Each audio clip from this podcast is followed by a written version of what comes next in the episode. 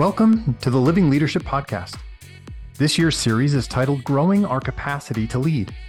Through this podcast, we will work to make leadership tangible. We will try to take what some might see as subjective and make it objective. We'll let you hear conversations between master leaders and emerging leaders in ways that promote effective practices leading to desirable outcomes. Our goal is simple. After each podcast, we hope you have one idea, one practice, or one new leadership tool that you can implement immediately. Welcome to Living Leadership. Episode 1 Why Intentional Leadership Choices Matter. Do you have questions of the ages that you often consider? I do. I think about things like the Kennedy assassination. What in the world actually happened there? Don't you wish we knew?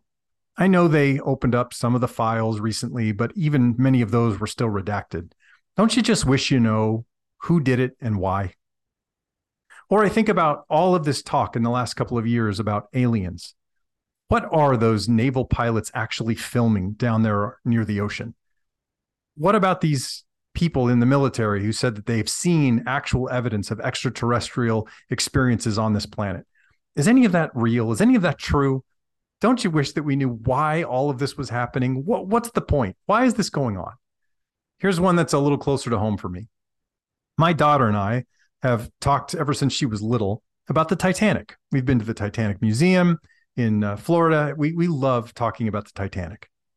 I have a really important foundational question, though.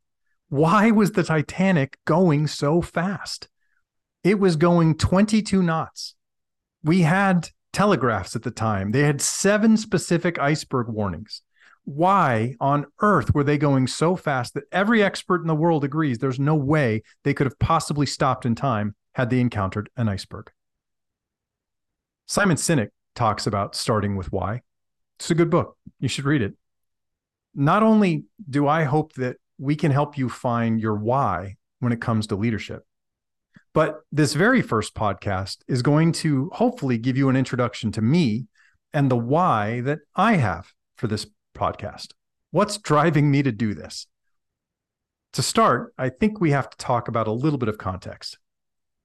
So, first of all, I'm Dr. Jeff Borden. I'm the dean of a school that studies, teaches, and promotes leadership effectiveness from soup to nuts, top to bottom. In other words, I am the formal positional leader of a school of leaders. Wow. Talk about intimidating. Yes. so I get the question a lot. What is my style of leadership? What kind of leadership does my school promote? How do I live out leadership in my day to day experiences? And these are super fair questions. I mean, after all, there's a dozen, two dozen, three dozen leadership styles, strategies, methods there's no shortage of opinions about leadership. Just go look at an airport bookshelf and you'll know exactly what I'm talking about. Lots and lots of people have lots of opinions about what should or shouldn't be leadership. Uh, just do a quick Google search if you really want to see it fast.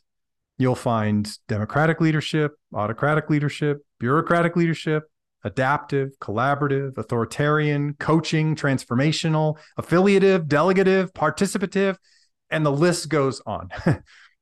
Chat GPT, not any more help. It suggests that there are 17 leadership styles. Bing, uh, their recommendation for how to search better would be to say, what are the big five leadership styles? Or what are the seven types of leadership? Or what are the top eight leadership strategies? Look, I get it. There's a lot to unpack when it comes to leadership.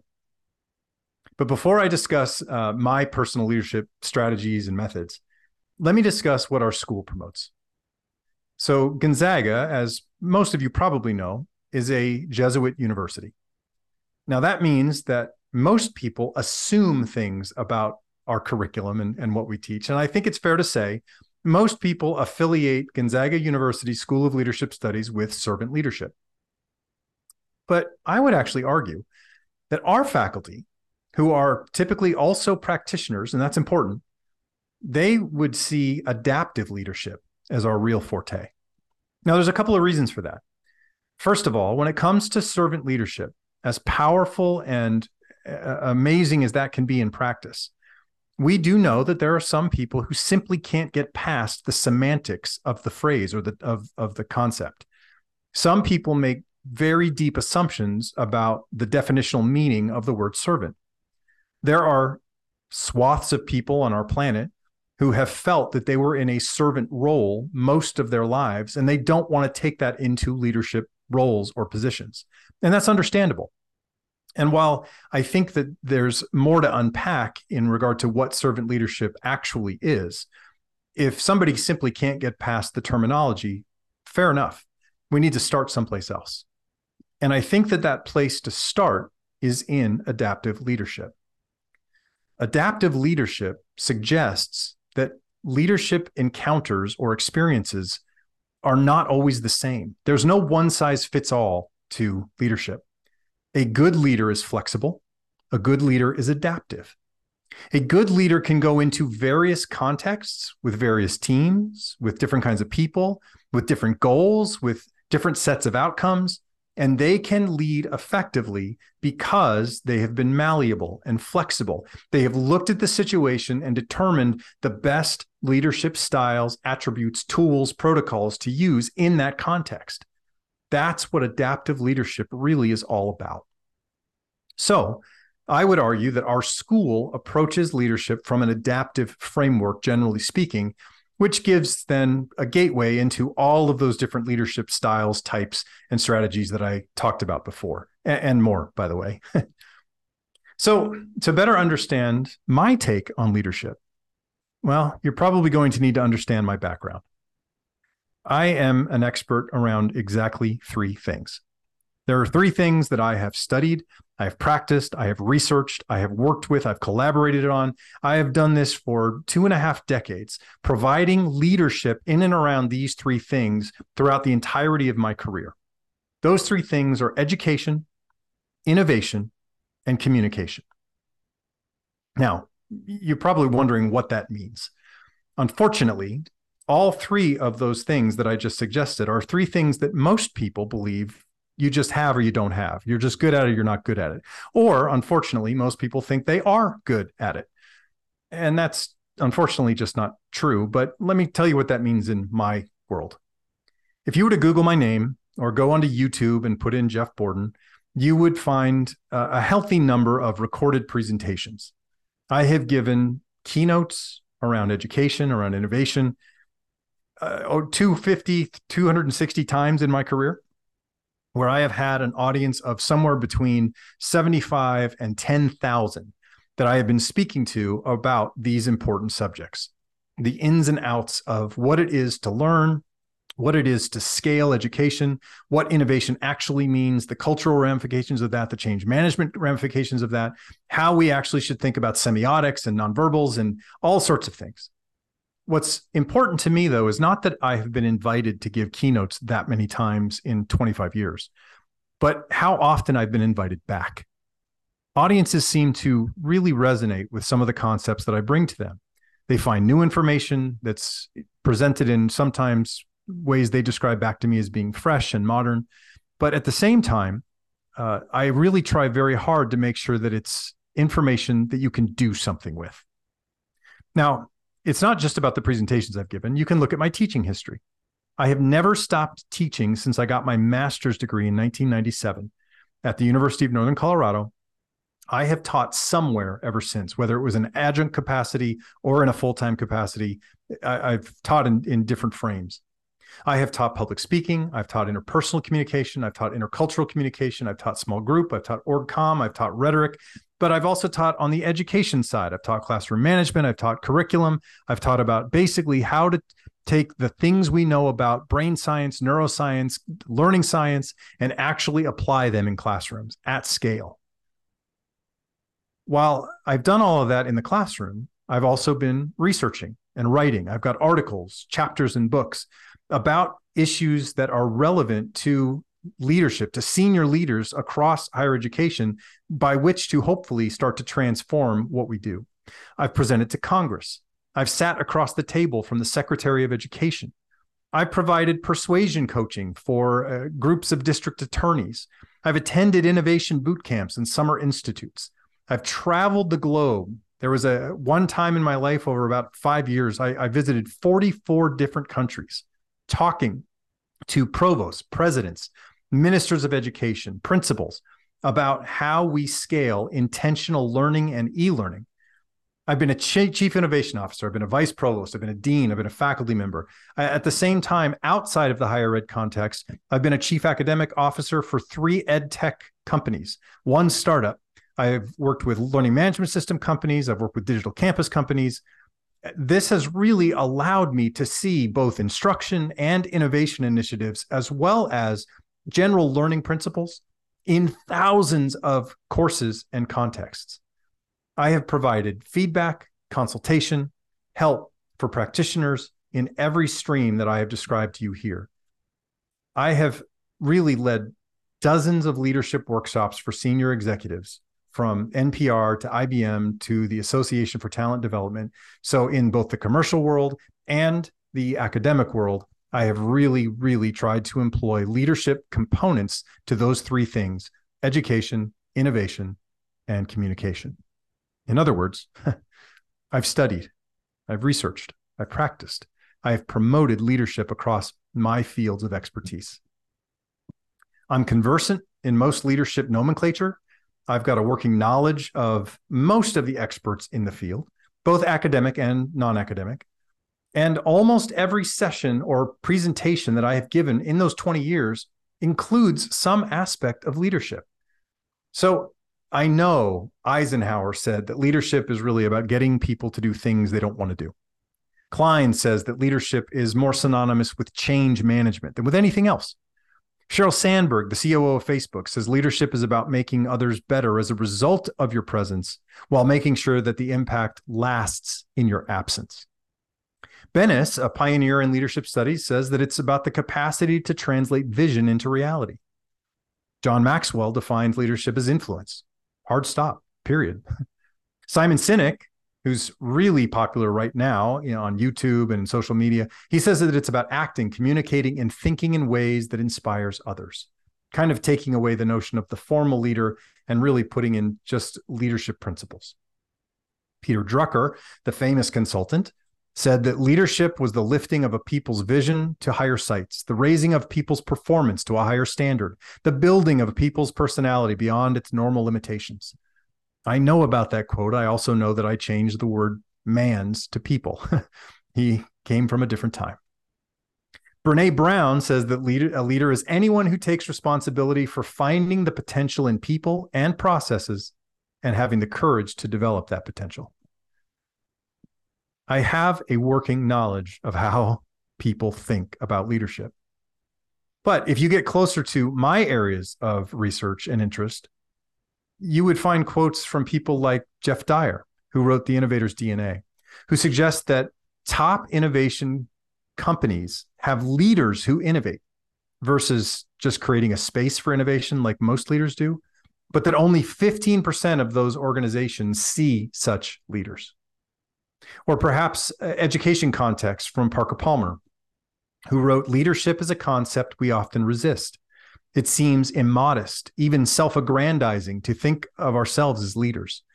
But if it is true that we are made for community, then leadership is everyone's vocation. He goes on to say, but modesty is only one reason we resist the idea of leadership. Cynicism about our most visible leaders is the other. In America, at least, our declining public life has bred too many self serving leaders who seem lacking in ethics, compassion, and vision. He wrote that so long ago, but how true is that today? Now, I give you my background there to try and make two really important points. First off, I really don't like the question of whether I'm an expert in leadership. As you've just heard, there are dozens, if not hundreds, of areas of leadership that one can study, and any one of those could be studied throughout an entirety of a lifetime. So while most would say that Simon Sinek or Brene Brown or Parker Palmer are experts in leadership, I suspect that as true experts, they would realize that they know far less than they do know more. Keep in mind the availability heuristic, that form of confirmation bias that explains how the most ignorant draw incorrect conclusions way too fast and assume them to be right. Experts don't do that. But second, it's important to hold two juxtaposed conditions in your mind. Now, lucky for us, this is a major separator of humans from animals. We can both love and hate something. We can both find beauty and ugliness in a person. Uh, we can acknowledge that a person can have expertise in something like leadership without having practiced every aspect of leadership. We can hold those two things together. And so I want to give you uh, the juxtaposition that I'm trying to walk in between for this podcast. Let me try to illustrate the first part of the juxtaposition with a uh, with a story. If you've ever heard of Doug Blevins, as a child, Doug was obsessed with uh, American football, specifically with one aspect of football. He loved kicking. He really, really loved watching kickers and punters. He spent almost all of his hours, starting the, at the time when he was a child, studying kickers and punters. He believed that there was a place in the sport for a person who just understood kickers and punters as much as he did. He looked at the the angle of their feet, the angle of the ball, the way that the snap came out. He really studied kicking and punting.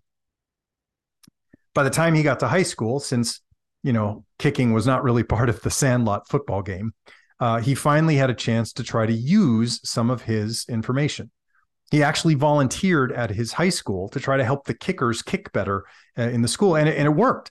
They had an amazing season in terms of kicking.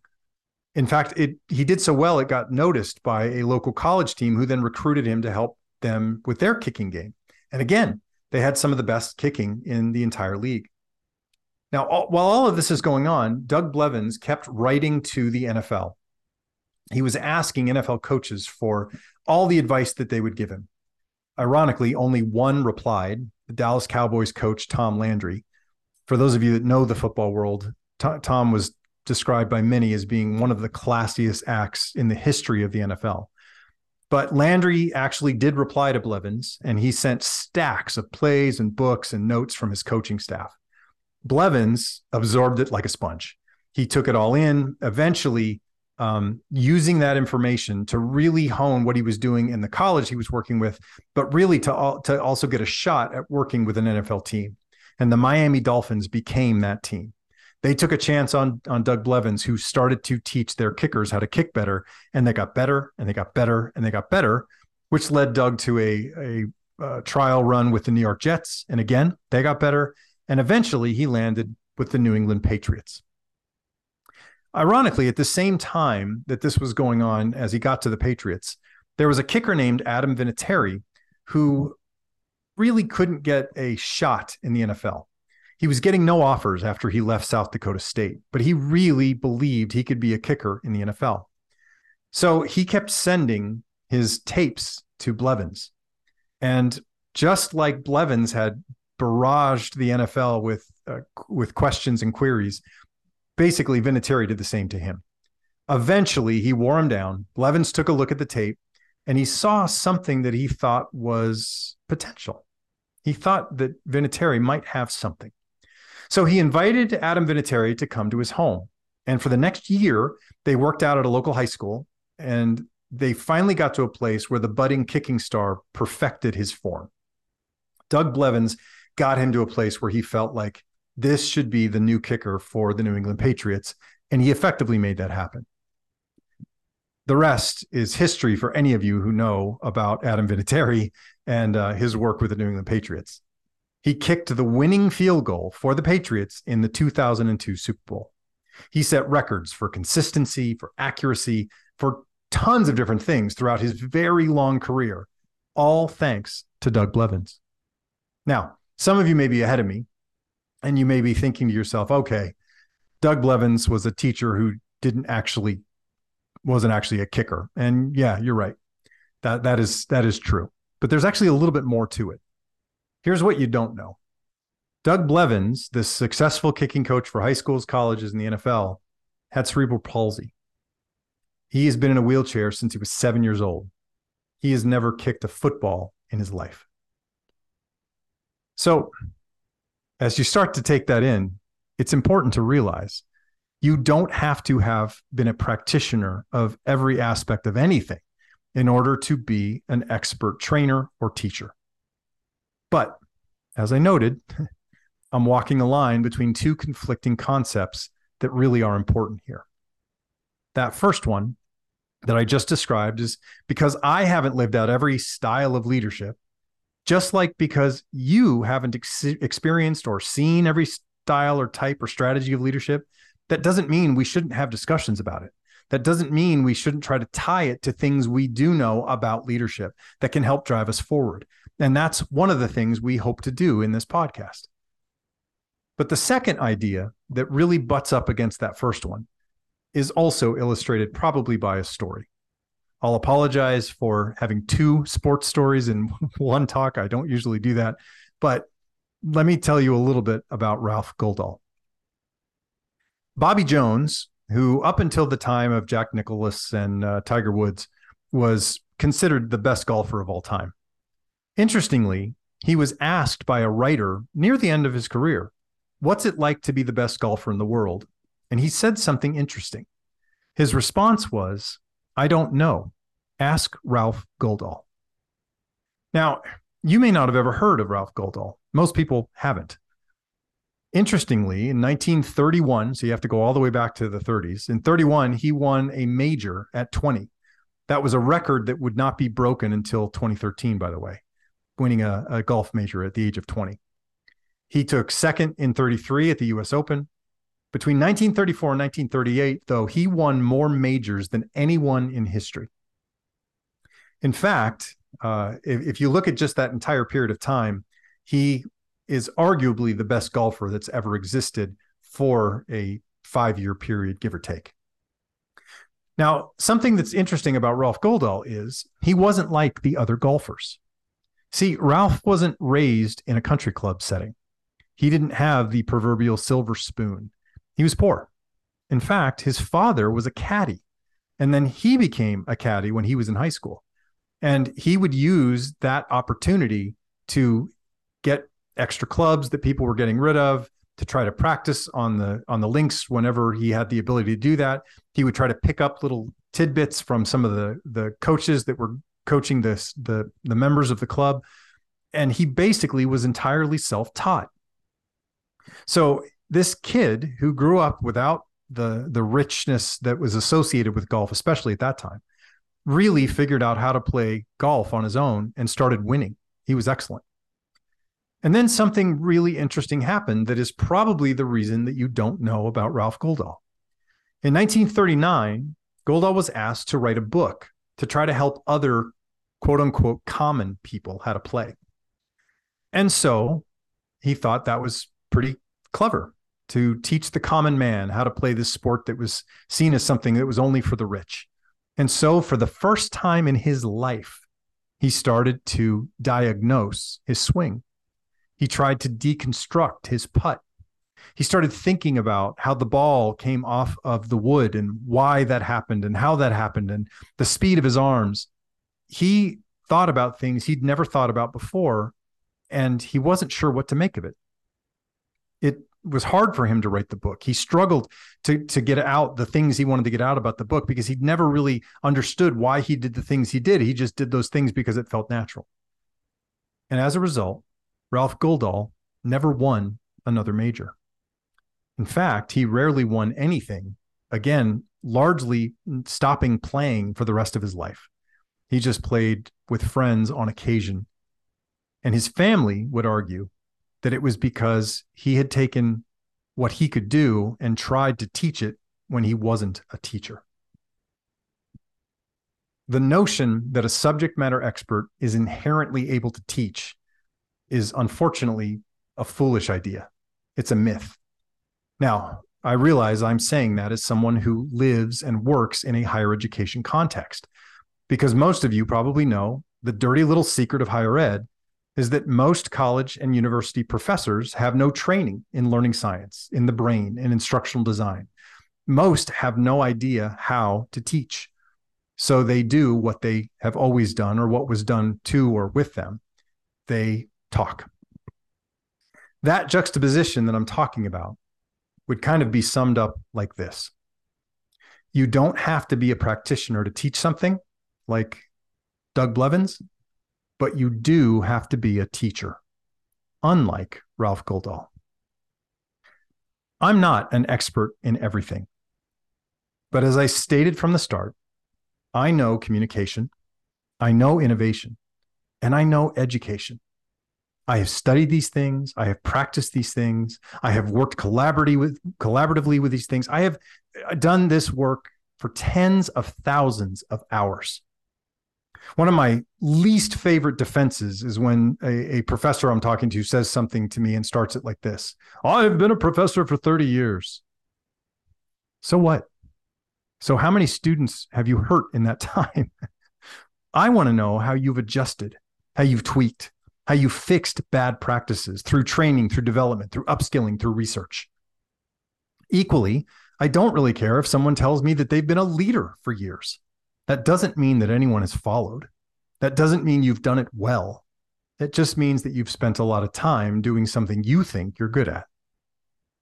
So, at the end of the day, that is what this podcast hopes to do. We hope to add to the library of great content that's out there. There's a lot of good stuff, but we want to try to do it with things that work. I want to try to promote effective leadership practices through conversations between great leaders with proven track records. And we're going to bring in students who are hungry to learn about leadership. I want to provide a platform for experts to help novices pick up important tips and tools of the trade I want to help you learn about applying principles and foundations of leadership to help your work, your organization, or your career. As I think about my specific style and what I'm trying to bring in right now in terms of how I lead, I'm really trying to adapt. I'm trying to be flexible.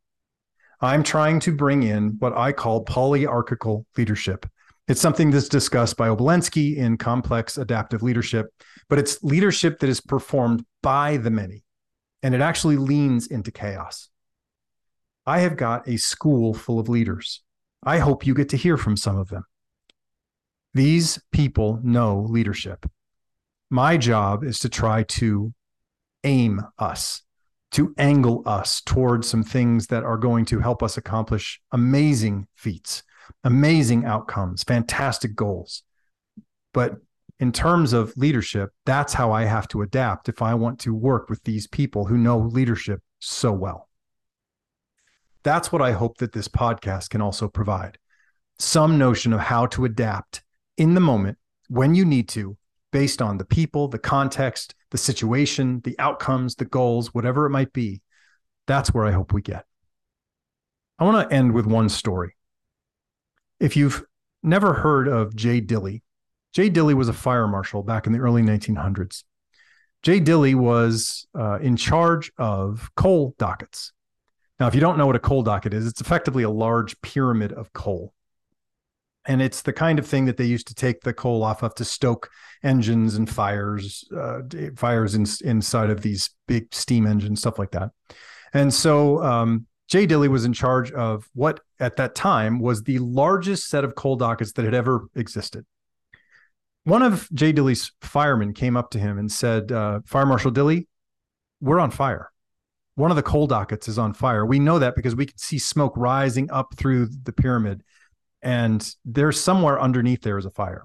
Well, if you know how fire works, you know that if they were to start trying to uncover that, that it would combust like a bomb. That that coal docket would just go up if they couldn't find a way to do it in a, a contained fashion. So, Jay Dilley needed to make the trek up to his boss's office to explain what was going on. And so he climbed the metal stairs and went up into the crow's nest, where he saw Captain Smith, the captain of the Titanic.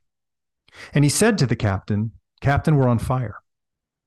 Captain Smith looked at him and said, "You can't be serious. We're we're not even a half day out of Ireland. We're we it's our maiden voyage. We've got to get across the Atlantic." And Jay Dilley said, "I'm sorry, sir. I don't know what to tell you. One of the coal dockets is on fire." So the captain looked at him and said, "Can you and your firemen keep that keep water on that coal docket for the entirety of our trip? And if I promise to get you across the Atlantic a day early, we will we will really move it across the Atlantic. Can you keep it at bay and keep us from burning up? Jay Dilley said, I, I think so, sir. We'll certainly try. And so the decision made was made for all steam ahead. See, when you know why, doesn't it make everything else just start to fall into place? Now, hopefully, we'll have a better outcome than the Titanic did. but I hope that you now start to understand why we're doing this podcast, why I'm doing this podcast, and hopefully what you'll get out of this podcast. We want to try to bring in some practical, tangible, applicable things so that we all have a better, easier way of deciding how we're going to grow our capacity to lead.